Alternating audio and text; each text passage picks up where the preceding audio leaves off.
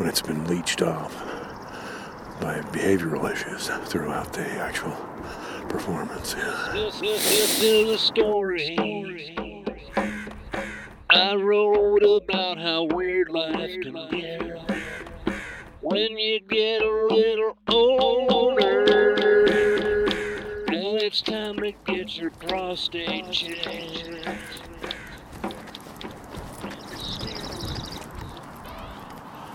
I was gonna wait until I passed the magnolia tree because I, you know, I don't want to fixate on it.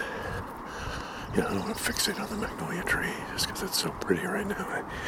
But then I thought, you know, Bill, you've got some self-control.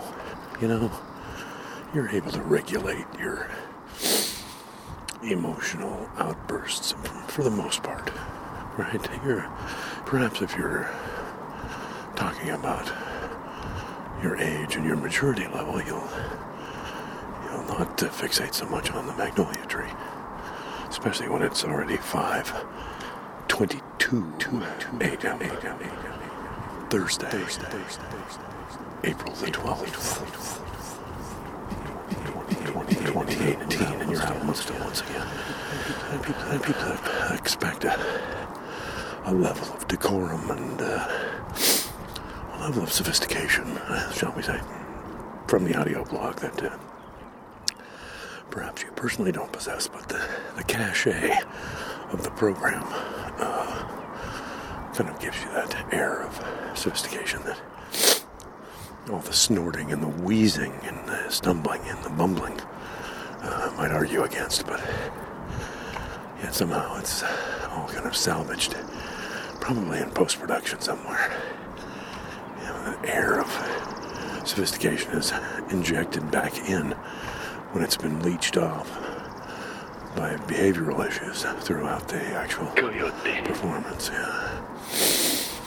So we've got like the um, we've got the background birds. Some of the foreground birds are like the uh, what I like to call the ringtone birds. The kind of they sound the bird chirping sounds like ringtones. Actually, I think the ringtones were probably modeled after the birds rather than the other way around. I don't really think that the birds are imitating uh, cell phone ringtones. I don't think they're quite that sophisticated in their artistry. Uh, of course, I could be wrong. I mean, what do I know from birds? You know, I know they sound pretty, they sing, they do this kind of uh, free-form kind of jazz that is unique to themselves. Really can't be imitated by cell phones or anything else. And we love that. The proverbial dawn chorus, the uh, kind of the free-flowing kind of, uh, I don't know what you'd call it. It's something. It's unique. It's the more. It's the it's the dawn chorus. That's what you call it, Bill. You already called it two or three things. And now you're thinking, I don't know. You don't know what to call it because you've already called it three or four things. Sorry if I heard. Yeah. See, we are at the Oracle now, and we are wide open, crossing the Oracle. However, the street on the other side of the Oracle is a little clogged up. This guy was just backing out of his driveway. Another guy's coming up the street to the Oracle. But uh, the Oracle itself was wide open. It's the avenue of the trees that's a little uh, gridlocked here. Yeah. But everybody seems to have made their passages and uh, seem to have made their transits through and to and across the Oracle for Thursday. It is Thursday, right? Do I need to double check that? No, it's Thursday, yeah.